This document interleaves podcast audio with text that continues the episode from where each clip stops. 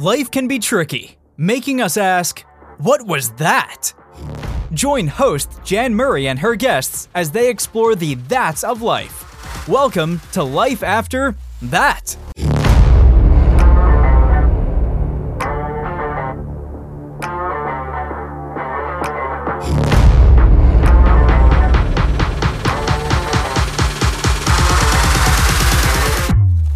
Hello, and welcome to this episode of Life After That. This is episode two with Wanda Whaley from Kansas. In the previous episode, she shared a good bit about her husband Clint and their journey with ALS before he passed in 2017. And please go back and listen to that episode and hear their story.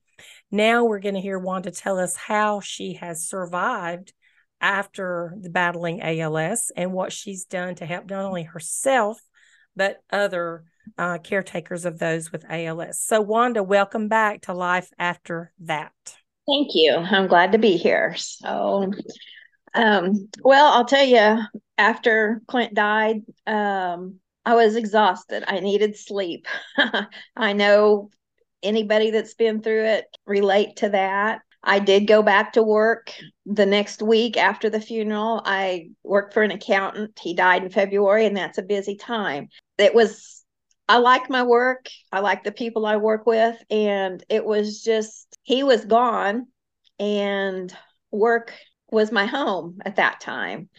Uh, the kids had all got back to their lives. I mean, uh, I'm in contact with them still every day, but uh, you know, life goes on for everybody else, and the guilt set in, overwhelming guilt set in because I had done everything I knew how to do to the very best of my ability, but it wasn't good enough. And then those little catty thoughts that I had, I mean, I never said anything when I was impatient, but I thought them. And the guilt of having those thoughts was overwhelming for me. I just wondered if he knew how much I loved him. Because ALS totally destroys who you are as a couple, and you become not husband and wife, but patient and caregiver. And that isn't a fun life. And even though you try your hardest, they still died and you're still left with all those memories of not being able to understand what they're trying to say. And just all those things just are still in your your mind. And it was really hard. Um, it probably took me i'd say four to five months for those memories to start fading back. And then the happy memories of our healthy life started taking or not taking over, but they started coming back. I remember the funny things or the things that we did with the kids or whatever. But it takes a while for that to to happen. And be patient. If you're going through this, be patient with yourself because those those good memories will come back, but it does take time. Those those guilt feelings are still right there at the surface. You wish you could have done better.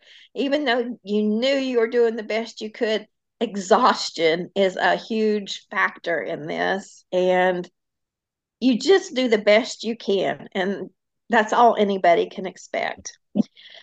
Um, after several months, I started wanting to learn new things. I I'd like to do crafting.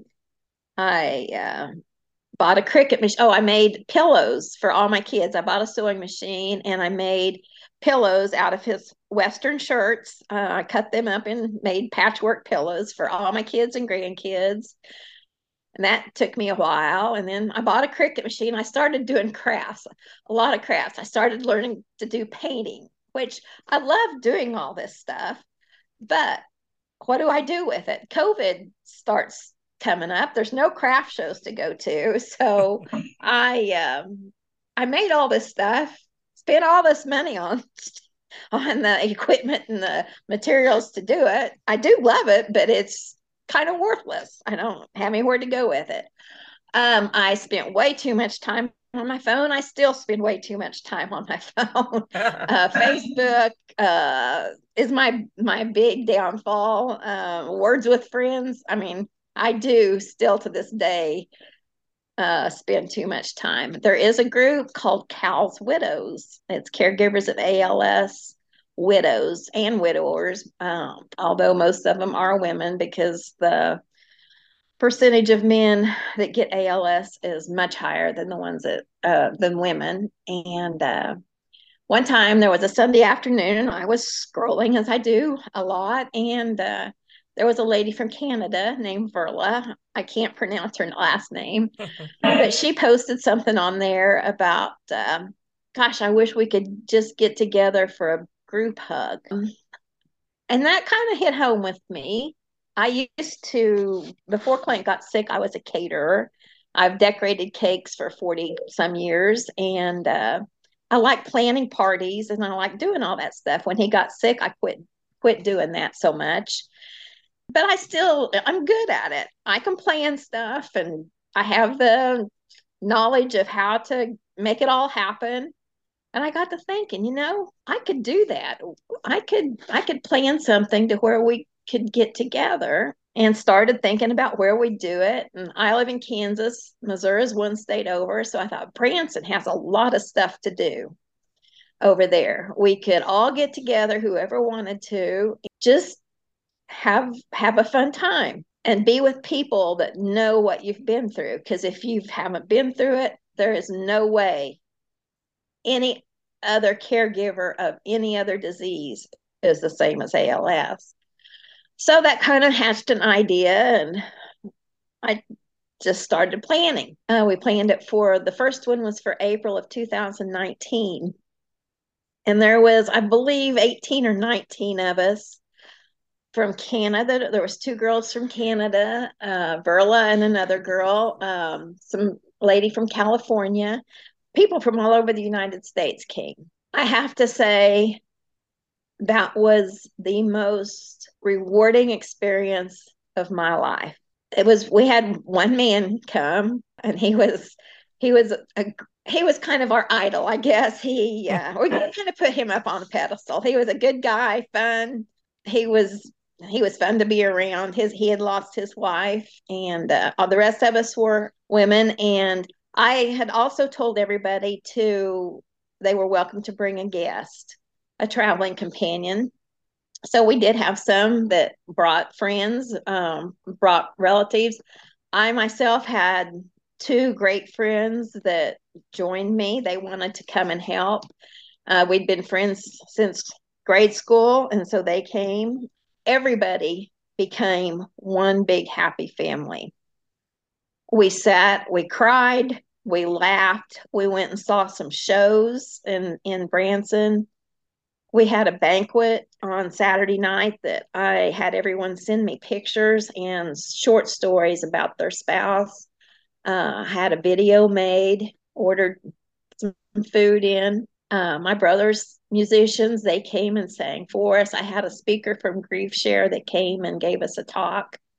Everybody had a great time. And the bond that formed between all of us is unbelievable. I mean, there's not a day that goes by that we do not talk. I, Facebook has a lot of bad things, but this has been the best thing because we all talk, build each other up, communicate every single day, sometimes 10 or 12 times a day uh, through this Facebook. Uh, I, I made a group called CALS to Branson. That is for the people that are interested in going so we didn't you know force our plans everybody else to have to be involved if they didn't want to. Anybody that wanted to could uh, find CALS to Branson on Facebook, request to join, and then I would add them to the group. So they kept up with what was going on for our planning. But the CALS Widows group, I'm really proud of all the original people because they're they're the first ones to comment they're the first ones to welcome new people that don't want to be there they're the first ones that you know give comfort when they're having the widows are having a bad day And it makes me feel really good that they do that. We had uh, one lady that her husband had died six weeks before the get together, and she was brave enough to come by herself. I totally admired the the bravery. It takes a lot mm-hmm. to have the guts to do that. We had somebody drive from Maryland by herself, and the two girls drove from Canada. I mean, they it took some bravery. Um, I planned it. We decided we wanted to do it every year, so I planned it uh, again for the spring of 2020. Of course, COVID hit. I planned it for the fall of 2020. Had to cancel it. I planned it for the spring of 21. Had to cancel it. Finally, in November of 21, we had a very small group, but we had a original and we had two new people that joined us this year. We did it the first week in November and we had 13 people come.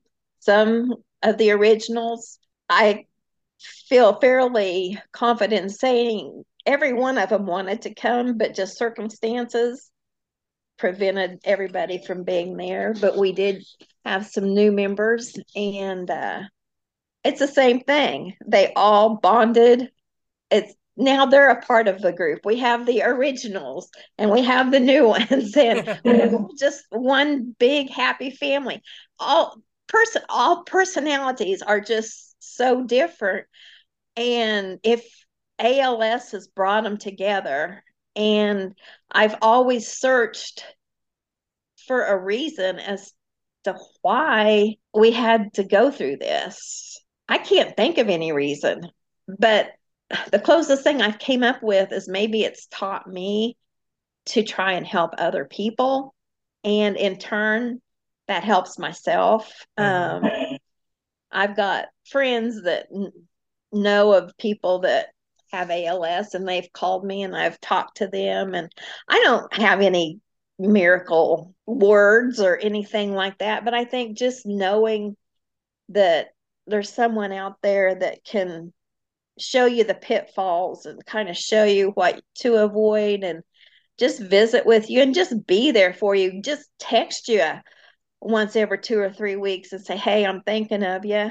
I think that's invaluable. I didn't have that because I didn't know anybody that had ALS but I think that it's helpful to other people just to know that hey, you've got somebody in your corner, and if I need something, I can call you and you'll help me out.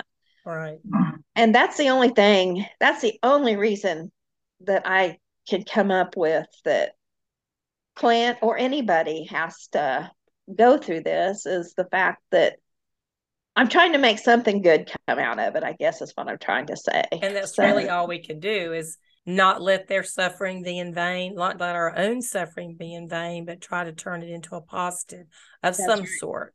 That's uh, right. And it sounds like you've done a really great thing. And I've joined your group on Facebook, and maybe financially I'll be able to join you all next year. It sounds oh, like a lot of fun. It it is fun. Uh, this year we went. Uh, we took golf cart tour up to um, top of the rock. It was beautiful, and I don't know, just the friendship that we've all developed, and it's it's really it's really beautiful. I mean, it's just it's a lot of fun, and I I'm I'm glad to have these people in my corner. Right. So, well, are you seeing um in age group wise is everybody in the same kind of generation, or are you seeing a nice range of of the uh, would, widows and widowers? No, I would say at this point, um, I know through other groups that it seems like they're getting younger and younger and younger, but I also feel that the younger people probably have families and or kids that they are responsible for. Probably money's a little bit tighter for them. Um, I would say oh 50 50s to 70s are probably the age range of most of the group. We would welcome we had a um, one of our ladies brought her daughter with her this year and which i think was very healing for her too because uh, I, i've tried to keep it at spouses because i feel like spouses there's a unique set of not problems but a unique set of feelings with spouses that you may not have with other people. So I've kept it at spouses, but this this girl had lost her dad and she I think she benefited too. We benefited from having her there. And the friends, the friends that come also they care about every single one of the group. I mean, we just adopt them in. It's it's like I said, it's one big happy family, and each year we add more. And I hope that it gets bigger and bigger. I don't know. You want it to get bigger, but you also don't because that just means more more people are losing That's their exactly spouse as their partners. All, although we both know uh, that that is happening, though it seems yes. like uh, patients are getting younger. Um, it used to be considered an old man's disease, and now you even have children with ALS, and it's ridiculous. And it is. Um, I don't understand. I just don't understand. My husband was the third of six children to come down with ALS. Six months, I believe, around six months after he passed away, another sibling was diagnosed and recently died in the last few weeks. Oh so four four out of six siblings in my husband's family have now passed away from this ridiculous disease. Oh my gosh. And uh, there's been genetic testing and it's been looked at and they can't seem to find a common denominator. It's not really apparently the mutations we know of. It's not what's striking down the Murray family. And it's uh, my two children are adopted and they will tell you they're so happy they're adopted. Uh, right. Uh, they weren't, they wouldn't have children because they don't want to pass this on. We don't know where it's coming from. You bet it's just uh, it's just such a devastating illness and i've told people and i think i wrote this in my book that i published all those years ago that um, we would rather have had a diagnosis of cancer. Yeah people will say well you don't know how bad that is. And i'm like well yeah i do but at least with cancer, you might have a treatment. There's a choice. There's, there's, a chance. There's a chance. With ALS, there's literally no chance. No. You're going to die at some point. Now, you may go on a ventilator, yeah. but you're going to die at some point. And it's um, not going to be a pleasant death. I no, mean, cancer. In your mind, 97 percent of the time, your mind is perfectly fine, but you're locked in a body. And I don't know how you had this this happen, but we had um a lot of people assume because he couldn't move things that he couldn't feel. Like, oh no, he feels everything. That little yes. wrinkle on that sheet feels like it's burning through his leg. For sure. And they but, tell you that there is no pain with ALS, and that's oh, not true either. Pain, full of pain. And it, they'll tell you it doesn't affect their eyes. It does. My it does. My eye, uh, we got a uh, an eye gaze, a Tobii eye gaze, like you mm-hmm. guys from the Steve Gleason Foundation. Uh-huh we were never able to get it to work with Bill's eyes because his eyes were affected and he yes. could never control it. So there's just so much about ALS, and you can hear me kind of get, I get a little animated. I there's just so much about it that people don't know, and that's another reason I wanted to do this series. I want to have more people's stories so that people can understand more what we're going through. But then I also want them to know the second half and that we do continue going. Some have a harder time continuing than others. And what you're doing with the CALS to Branson, I think is wonderful. Um, I myself have done differently, and you have to listen to my episode to hear what I've to. done. But yeah, it, you know, I appreciate what you're doing with that group and your willingness to share your story, uh, your family story, and your um, telling us about CALS uh, to Branson. I just think it's wonderful. I hope I can join you guys one day. Uh, oh, yeah, I would love for you too. But I'm going to go ahead and close out this episode. And I just want to thank you again, Wanda, for joining us and being so willing to share something that I know was a painful journey. But I just really appreciate you being here. Well, I, I appreciate having the opportunity. And like I said, that's that's the only good thing that can come out of ALS is helping other people. So I encourage everybody to do what you can. If you know of somebody or something that if you can help in any way, do it. It'll be worth it. And you'll by doing that, you'll help yourself as well. So I agree.